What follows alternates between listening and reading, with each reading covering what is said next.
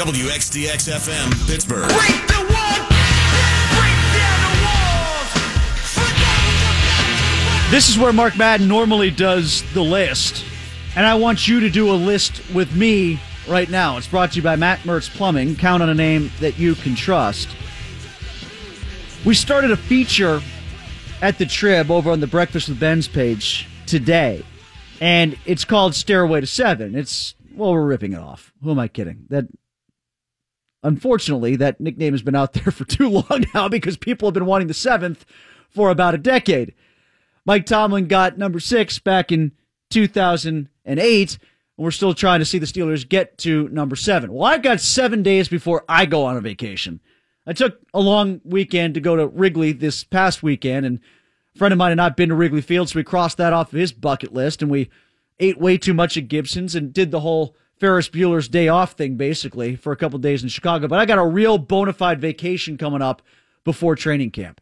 So I got seven days before vacation, and I'm going to post seven different Steelers players to this Stairway to Seven piece.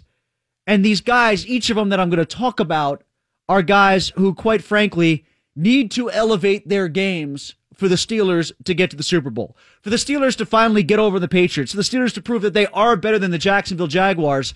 These are the guys that need to elevate from what they were last year. So, as I put out as a caveat in advance, I'm not talking about Ben Roethlisberger. I'm not talking about Le'Veon Bell. I'm not talking about Antonio Brown. I'm not talking about the offensive line or Cam Hayward. Those guys are all good. We know what they are. If they are who they are, like they were last year, the Steelers largely should be good enough to go to the Super Bowl. That's what I think anyway. You can disagree if you like. 412 333 WXDX. But I want you to give me a guy from the rest of the roster that you think if he dramatically elevates his game, the Steelers are going to be sizably closer to beating the Patriots and getting to the Super Bowl. Distinguishably closer to being good enough to beat the Jaguars after getting beaten down by them twice last year. Give me a guy. Now, I've got the chance to give seven. Hey, it's my page. I can do what I want. You've got one vote.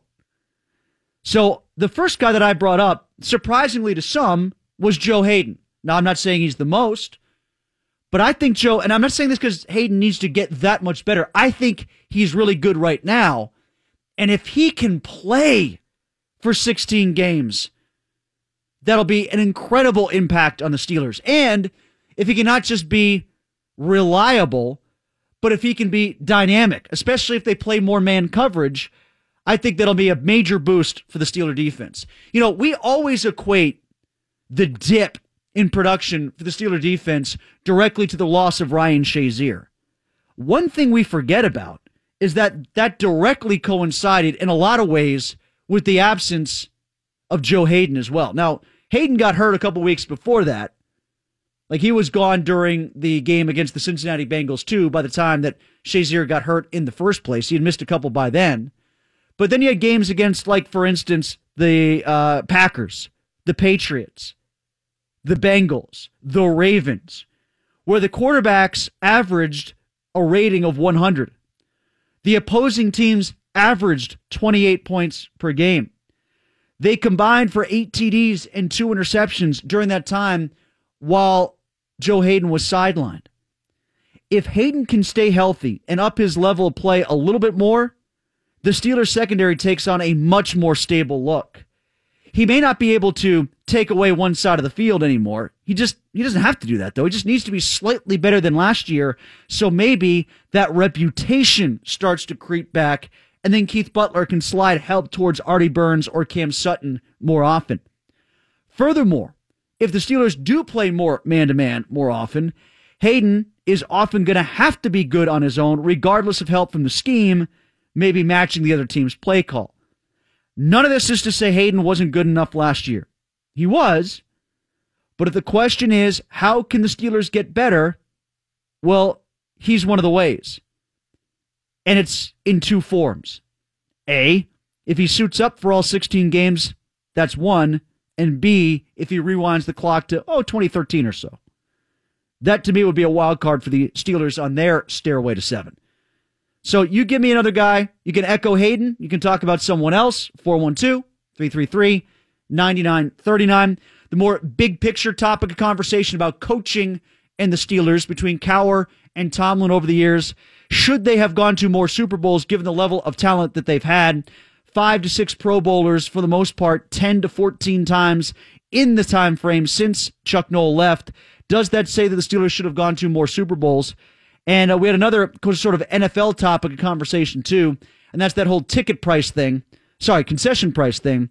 Uh, the Ravens and the Falcons have very publicly lowered concession prices. I'm asking you if you think that would be a major impetus to get you back into an NFL stadium. I think it helps with the fan experience if you're not paying, you know, $10 for a poor draft beer and $8 for an undercooked hot dog. But the price of concessions, in my estimation, is never going to get me back into the building again. It just isn't. It's not that important to me. If I'm laying out 100 bucks for a ticket or 50 to even 20 bucks for a ticket, that's the first thing that goes off in my mind, as well as parking before I get to the concessions. I feel like if I can afford that, I can afford the $8 hot dog. Or I'm going to spend that much anyway somewhere else in my evening or my day around being there on food. You can also tweet me at Tim Benz, PGH. All right, we'll start things off in Mars and talk to Dave. Hi, Dave. Go ahead. You're on 1059 The X. Hey, Tim.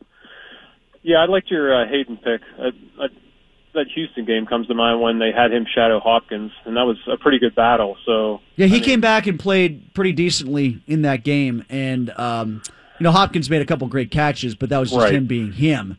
And uh, no. that, that, was more about you know what, what alarmed me more about that game was the fact that Blue ran the way that he did for the Texans. That was alarming. Agreed. Uh, my guy sort of was uh, I don't know if you can consider this, considering he makes I don't know what he makes eleven million dollars. Stephon Tuitt. Um, I think is a big key. I, you know, obviously. No, I agree with that. He's going to be on my list. I'm not going to reveal where, but he is going to be on my list. And the guy who would also agree with you too is Stephon Tuitt because he said that to me each of the last two mini camps that he needs to do more, and it kind of factors into the Haden thing, right, Dave? Because yep. for as much as he's being play, uh, much as he's being paid, and for as often as they want to play him, he's been hurt a lot, and that has gotten in the way of his productivity. Right, and you know the reason we lost to Jacksonville was how treacherous the run defense was. If you stop Jacksonville's run, obviously you beat Jacksonville. You know, if you have Tuitt and Hayward sort of be like Aaron Smith and Brett Keisel, where you got to double team those guys, it's a lot easier to stop the run when you have two, you know, great defensive ends that you have to contend with. It is, really but they are asking much. them to get up the field more often too. Like that is Definitely. being asked of them more often than it was the three, four defensive ends of years gone by because they're trying to get more of a pass rush from those guys. Uh, you know, there is some talk that this linebacker switch will help too in terms of the discipline that is shown on the left side of the defense with TJ Watt penning in the run to the left, which may come more often, and the backside pursuit of Bud Dupree perhaps being more athletic in that regard. Uh, that is something that's being advanced as well. Let's go to Jason from Monroeville. Jason uh, wants to talk about this stairway to seven list too. Go ahead, Jason. Hey, Tim, big fan of the show. Thank you for having me on. Thanks for calling. Hey, I want to talk about since the lack of the inside backer core is like you know very thin without Shazier, and you have uh, uh, Vance Worley. Uh, you know, Stephon Tuitt and Hargrave really need to step up this year. I know Dave talked about that a little bit before me. Uh, you know, they definitely need to step up their game if we, we need to stop the run a lot more with those guys. Yeah, I think you mean uh, Vince Williams, right? Is the other inside linebacker? Yeah, I'm so, I'm sorry. Yeah, yeah, we're um, Williams, I like Williams is going to be who Williams is, and uh, you're right, and you're right for all the same reasons I brought up before about Tua. Thanks for the call, Jason. But I, I think that the inside linebacker position is not about what Vince Williams is or isn't. It's how they replace Shazier because Vince Williams isn't going to be able to do that, and I think that's why they're throwing so many safeties at the position to compensate. Travis from Parts Unknown. Travis, you are on 105.9 The X. Hey, Tim. Uh, just calling about the Stairway to Seven. Um, I believe that uh, I figured a lot of people would call and talk about the defense, and uh, I just wanted to focus on the offense. I feel like we need better production out of the tight end position, and whether that's Jesse James or probably not. I'm thinking more Vance McDonald, just somebody that can get like a first down or be a goal goal line threat of some sort. Yeah, they are of the opinion, and Joe Rutter agrees with you because he brought up this name too when I asked him this question, Travis. They are of the opinion that they think McDonald, when healthy, is going to be able to show more athleticism than even what he did last year when he started to peak towards the end of the season. And you know, this when healthy thing, if I'm not going to give a pass to Joe Haden on it, I'm not going to give a pass to Stephon Tuitt on it. I can't give a pass to Vance McDonald on it either. He's got to stay healthy too and be available. Uh, there are a lot of people who feel that way. Uh, I'm tell you what, we'll step aside. We've got a lot of people on hold that want to talk about this, so I'll, I'll get into it more with them. There is another offensive guy that I would put in front of McDonald. That logic is sound. A lot of what that guy said is right. A lot of what Joe Rutter said is, light, is right. But there is one other offensive guy, a skill position guy that I would put in front of the tight ends. I'll tell you who that is when we come back. Tim Benson for Mark Madden. Genius, Mark Madden. Mark Madden. Yes. Your voice is like sweet nectar to my ears. The last thing we need is a lot of loose talk. Hmm? Hmm? I like it. I like it. The X at 1059. Back to this conversation about extreme embalming. Not only would I prefer to be embalmed while looking at the Instagram of Desi Mitchison, based on the photo she just posted, you can take me now. I've seen all that I need to see. Tim Benson for Mark Madden. Um, I would suggest that you go to the uh, Trib Live page. We discussed this with Stan Savran when he was on with us a little bit earlier on in the show. But um, Stan and I got into the Pirates and their inability to draft and develop talent well. And I kind of just went through this checklist of guys that I saw in that Reds Cubs game when I was at Wrigley Field over the weekend. And the depth of talent from first round picks that have hit for the Cubs and for the Reds, uh, specifically for the Cubs. The Pirates have had their guys. The Pirates have had high first round choices and significant international signees that we were told would sustain them even when other pieces from that team that emerged were sold off and it hasn't come to pass. So it's not all about the economics of baseball. It's not all about the evils of a capless sport. It's beyond that. And it's what the Pirates do when they select talent and develop talent that has also gotten them in the situation that they're in right now. I'm talking about Baez, Schwarber, Happ, Kris Bryant, who didn't even play, Willson Contreras, who was an international signee, guys of that nature that have impacted the Cubs. Yeah, they've got a $100 million payroll differential between them and the Pirates, but they're doing it with a lot of homespun guys that hit early in their careers. Even guys like Rizzo, who played 49 games before he got to the Cubs. Even guys like with the Red Scooter Gennett, who was taken off the scrap heap at a young age. You know, these players all come to mind too. That Bote guy who had a big base hit off the bench, the pinch hitter. He's an 18th round pick for the Cubs. So it's guys like that that I'm talking about. It's ways that teams can win without spending hundreds of millions of dollars. 412 333 9939.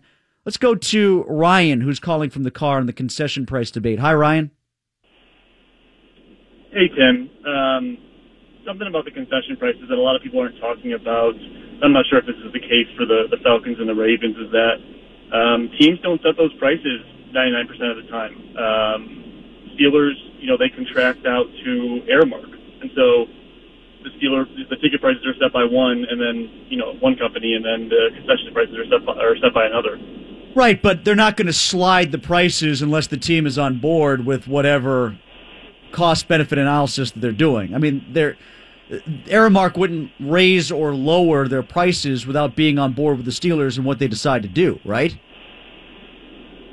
I mean, like Uh, know, I, I, I, would. whatever share the Steelers get, or whatever's whatever the Steelers want in their contract, the Steelers are going to put forth. You know, like if Aramark says no, we're not going to lower our prices, the Steelers say that we want our prices lower for concessions, they'll find somebody else to provide the concessions. You know what I mean? Yeah, it depends how long their contract is and how long they've you know they've been with that that person. But I think that's that's a large part of something that people aren't talking about. The Steelers can't just go lower you know lower beers to to 250 and, and call it a day. That could not happen for another five years if that's what the contract says. Uh, okay, but like you said, the Falcons and Ravens figured out a way to do it, and the Ravens figured out a way to do it in a year that's coming off of the anthem situation, which is exactly what they correlated to their uh, reason for doing so. So, like that, that's where I come back to this: is you know, if the team wants it, the team is going to make it happen. You know, like Aramark isn't going to give up its contract with the Steelers over $2 per hot dog. It's too valuable to them. 412 333 9939. Tim is calling from downtown on our uh, Steelers Stairway to Seven debate. Hi, Tim. Go ahead. Hey, thanks for taking my call. I had two key points. The first one is I think that they, in general, just need to play better as a team. I think we have some really good superstars, uh, but we're not doing well, you know, as, playing as a cohesive team. So, what you're talking about the locker room chaos and whatnot from last year? Is that your point? Well, maybe not even a locker room chaos, but it just seems like that you know there's some missed assignments. There's they're just not you know um, you know talking well with each other. They're just not playing as as a succinct team. Yeah, uh, that that to me is all true. That to me is all valid. But you know, if you're going to tell me what's the bigger deal, you know, big picture stuff like them blowing assignments on defense and them being on the same page and not looking past the Jaguars to the Patriots in the night before the AFC playoffs. Yeah, I'll tell you that's a bigger deal. But individually, like I don't think Joe Haden is at fault for that. I don't think Stephon Tuitt is at fault for that. Uh, you know, the funny thing is the guys who were the most guilty of that, guys like Le'Veon Bell, for instance, who was talking about the Patriots before the Jaguars game, he's a guy we eliminate from the conversation because he was playing as well as he was towards the end of the season, right? So, yeah, you know, well, he's a whole nother story, but yeah. well, what do you think about him? Like when you hear Damien Woody say, for instance, like we talked about before, that he's more important to the Steelers than Ben Roethlisberger, what do you think? Yay or nay? No, I don't think that's true because I think if you ha- if you replaced both of them, Ben would be a greater loss. Uh, yeah, I think that goes for just about any franchise quarterback. You know, maybe I don't Right. feel that way about right now Jared Goff versus Todd Gurley, but I feel that way about Ben Roethlisberger versus Le'Veon Bell because if you're going in the playoffs, I want Ben Roethlisberger more than I want Jared Goff. The, you know, th- this isn't again to take the legs out from under Lev Bell about his talent. I think Le'Veon Bell is still as talented as he was three years ago. I know a lot of people are trying to uh, parse that because they're trying to grease the wheels out to make it sound like it's okay if Le'Veon Bell leaves. In fact, I go so far to say I'm less secure in James Conner coming in for Lev Bell than I'm in Landry Jones or maybe even Mason Rudolph coming in for Ben Roethlisberger. I, I firmly believe that. Stevan Ridley, Jaylen Samuels, any of the running backs. Like, I think the gap between Bell's talent and the talent of those guys is greater than maybe what it is based on what we've seen from Landry Jones in recent years to keep the team uh, afloat as a quarterback, just period. But compared to Ben Roethlisberger, well, no, then that gap is greater because Ben has command of that offense. A franchise quarterback, you cannot blow off his absence if he's taken out of the equation. And Ben Roethlisberger is not only a franchise quarterback, he's a Hall of Fame quarterback as well. Let's go to Frank, who's calling from Bethel Park. Hi, Frank. How's it going, man? Good. Question for you. Actually, two questions uh, regarding the Pirates and uh, the Cubs' uh, the salaries. Um, first question: Do you think that the Pirates are drafting players to fit their budget, or drafting the right player to fit the need for the team? And second, kind of goes with the Cubs.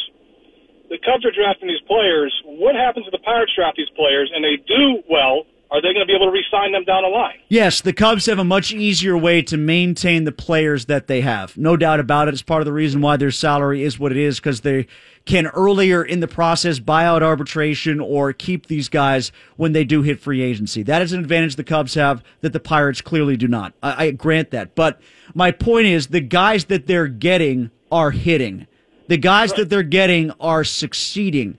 So it, it's not even so like for instance, it's not like Jameson Taillon. If the Pirates had passed on him, nobody was going to take him elsewhere in the first round. It- uh, he was going to be a top ten pick, and we could kind of go through the list of guys that they've gotten over the years, and I I think we're beyond largely the Tony Sanchez, Bryan Bullington era, where they were passing on players in the draft because of cost. And even if they are, Frank, I'm not willing to give them that excuse anymore because they keep telling us that they're not doing that because they are giving up on players in free agency or trading away the current for the future. You know what I mean? Like the excuse has been if we maintain our budget better, we'll be able to make sure we get guys who are going to net rewards because we draft them in the appropriate slot.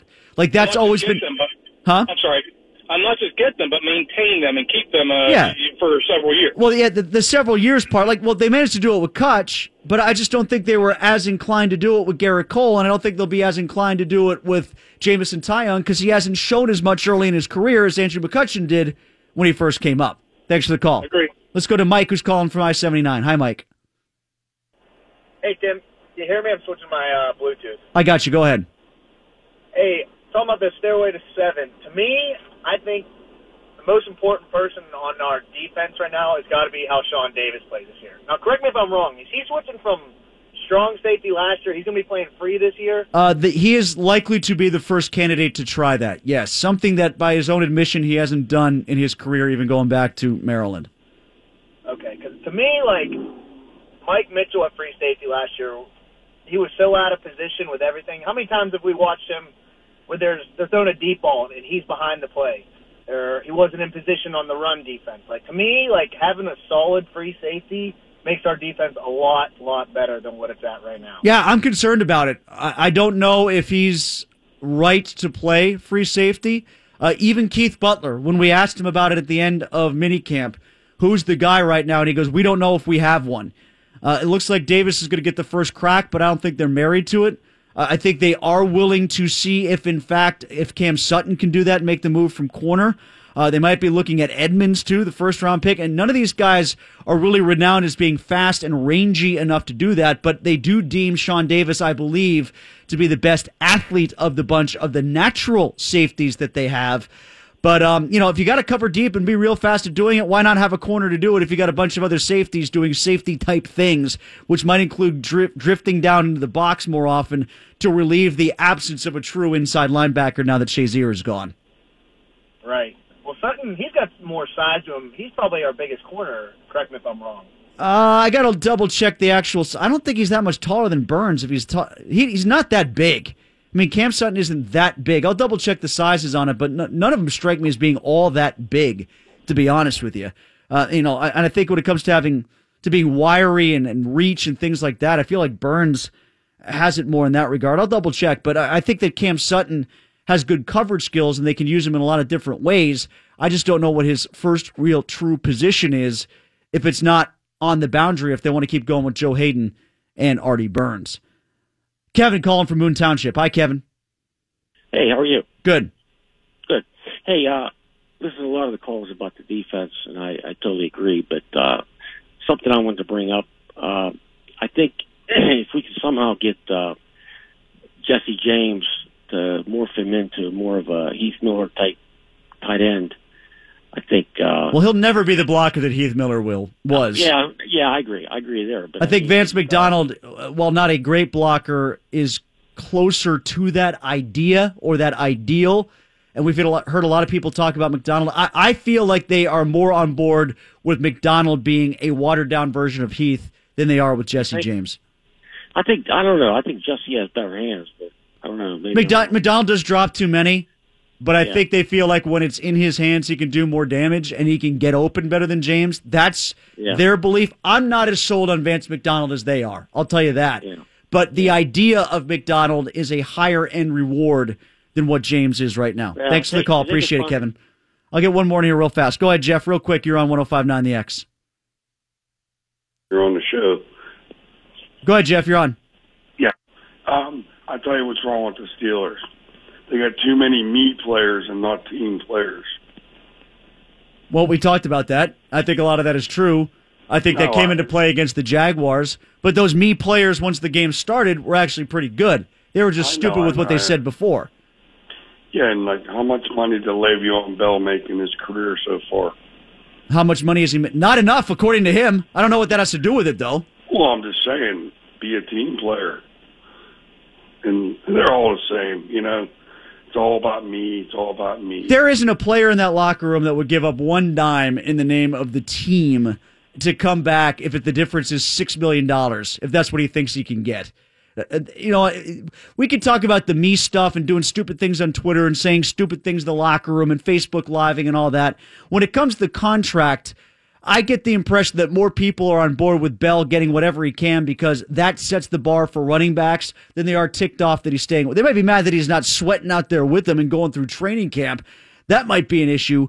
But I don't think it rubs people wrong once he's out there and he's getting the ball uh, 30 times a game and he's accruing 150 yards per contest between running and receiving. I think all that gets forgotten. I, I think the me stuff has to do with a lot more than dollars and cents. At some point, know what you can get. And when the Steelers offer 13.1 million and he turns it down, well, maybe they're onto something there.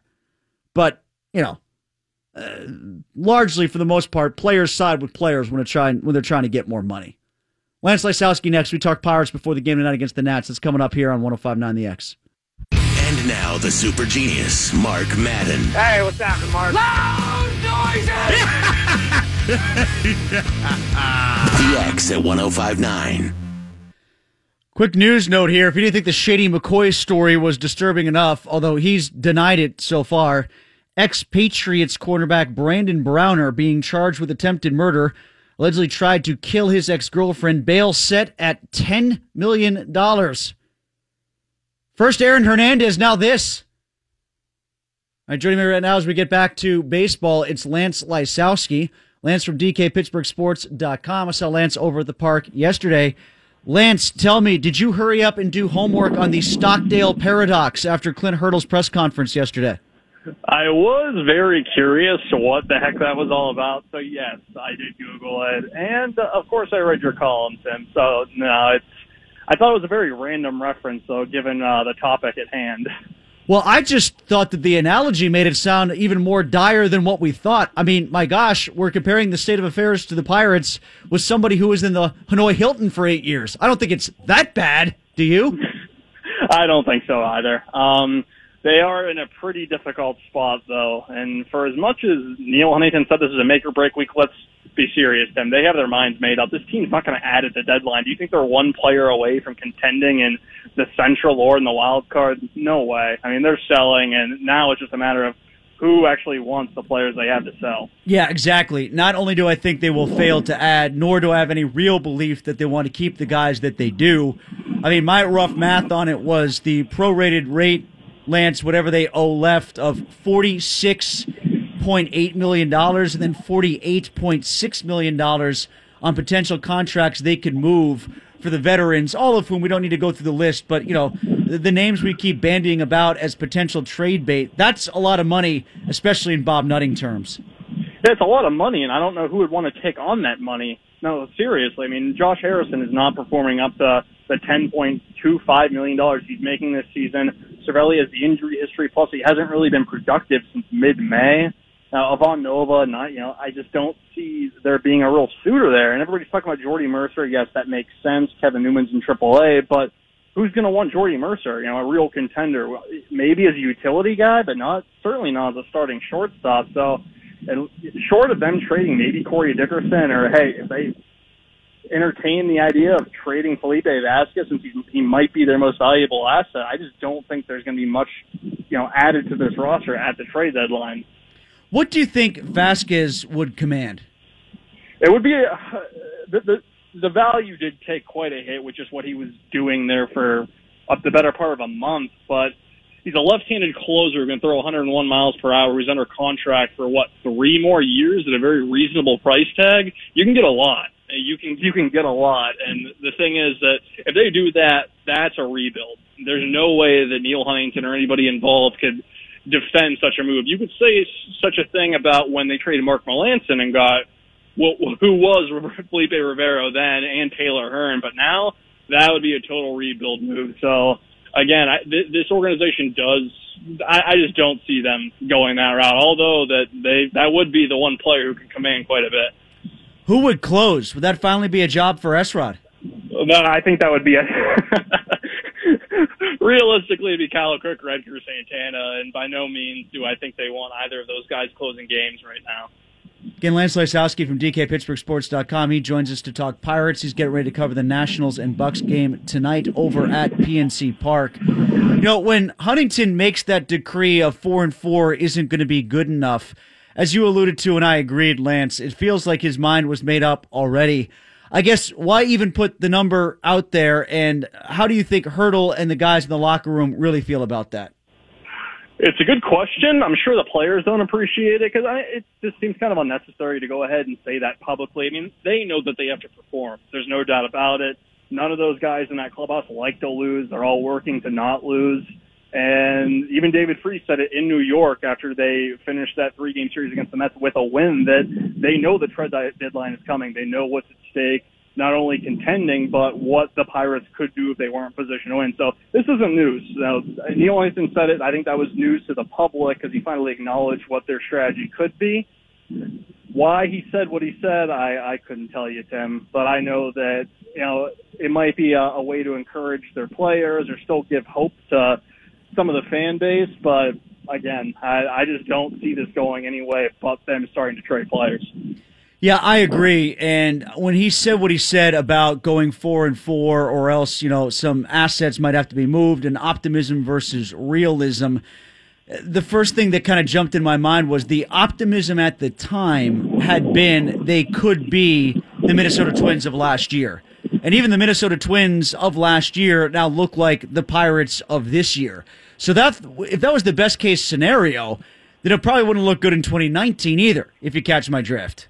Yeah, exactly. And uh, to uh, try to rely on exceeding external projections isn't unusual. A lot of teams do that. That okay, baseball prospectus has us at projected 82 wins. We're we're going to try to win 98. Of course, teams are going to do that, but obviously wasn't a good look to say it. And you were going to have to be a heck of a lot better than even possibly 90 wins to to really make the playoffs in the National League, given the teams in your division. I mean they needed to add in the off season. I think that everybody can agree at this point that the bullpen needed pieces. This offense just you know they needed to upgrade at certain spots, and yeah, you could. They relied on Starling Marte, Gregory Polanco, and Francisco Cervelli to be healthy, but all it took was just th- there was way too much risk involved with that strategy. And now, what's been the problem here, Tim, is this team is neither gone all in rebuild or all in contention. They've always stuck in that middle area where well, you know, if ever if lightning in the bottle happens, then yeah, we make the playoffs again like we did for three years. But you can't do that anymore. I think Major League Baseball has changed. There was that three year gap where maybe you can rely on catching lightning in a bottle, but you also had an MVP candidate one of those seasons. You had very good starting pitching. You had a very good bullpen, but now not so much. Lance Lysowski once again brought to us by Cioppino Restaurant and Cigar Bar, the best seafood and chop house located in the Strip home of the Super Genius Burger. Tim Benz in for Mark Madden. You know, now that you say that, Lance, it strikes me as do they do things backwards? Should they have shed some of the fringe payroll, some of the guys we're talking about now before the season, and then held on to Cutch and Cole so as not to undercut the faith from the fan base that was looking at those two pieces of low hanging fruit and identified that as the fire sale too early in the season? I think they already lost the faith of the fan base with just some of their moves after 2015. They didn't add to the team. The rotation they went into 2016 with was just abysmal. There was no way anybody thought that that, that rotation was going to be able to pitch you to the playoffs. So no, I think that the problem is they, they they took too long to get to this point. Okay, that they they missed their window. They they didn't maximize. And if you're going to run your franchise the way that this ownership group is, where you're going to try to limit your payroll to a certain number, then you have to be realistic, and you're not going to win a World Series given what you had in the organization at the time, how many draft picks you missed on, how many international free agents you missed on.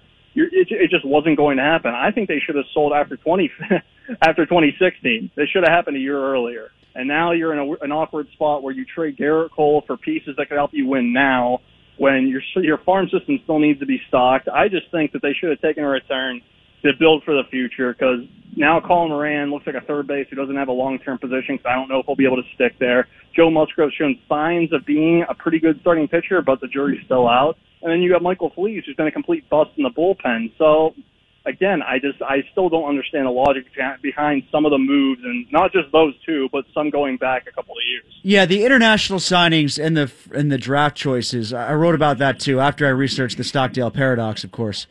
And um, you know, just comparing it to the Cubs, when I was at Wrigley last weekend, I, I that as the point of comparison because everybody just wants to say, well, the Pirates can't compete because of the vast differential in payroll between the big market teams and the small market teams, like where they are. But uh, you know, the Cubs are doing this with a lot of their homegrown guys. You know, their guys hit, their guys paid out. So, what do you think, Lance? Is it more a case of they've been drafting the wrong guys or they've been developed poorly? Because the Cubs have figured I- out a way to do both. I, I think they've missed on all fronts. Uh, they, they've missed on, on draft picks. They haven't developed international guys. They gave Luis Heredia, what, over $2 million as a signing bonus as an international free agent? He never got past double A, and he's not even pitching anywhere from what baseball reference tells me. It, it's failure across the board. And okay, if, if, you know, to be a devil's advocate, let's not compare them to the Cubs. We'll compare to other teams across Major League Baseball with similar payrolls. I mean, I look at, you know, the Brewers have a higher payroll, but they were, they went and they spent after they built a nucleus of players. Where did they find Josh Hader? They got Josh, Josh Hader in a trade, you know, for pretty, you know, it, it was a, you a pretty much a lottery ticket asset, but they did that rather than, for example, trading Neil Walker for somebody like Jon Niese. You know, the the overconfidence in being able to fix pitchers has been their undoing. Yes, it worked for three years, but it's not working anymore. There's just so many things that have gone wrong here, and it's time for them to pick one way or the other. Are you going to contend or are you going to rebuild? And it looks with what they have in the organization, what they have on this current roster, I don't think they have a choice but to rebuild. But what are they going to get in return with the players that they do have dangled at the deadline? I don't think they're going to get much. Lance, appreciate the time. If Clint Hurdle drops any more historical pearls, will you please let me know? I will keep you posted, Tim. That is Lance Lysowski joining us today from PNC Park, courtesy of DK DKPittsburghSports.com and Cioppino Restaurant and Cigar Bar in the Strip District. All right, my thanks to Bob McLaughlin as well as Stan Savran and Joe Rutter. Uh, you can follow me at Trib Live for Breakfast with Benz tomorrow and uh, on our podcast page as well on Trib Live Radio. Thanks so much for tuning in today. Mark will be back tomorrow, and then uh, I will be back with you uh, at some point on ESPN Pittsburgh once we get up to training camp after my Stairway to Seven vacation. Have a good Tuesday. We'll talk again soon. This is 1059 The X.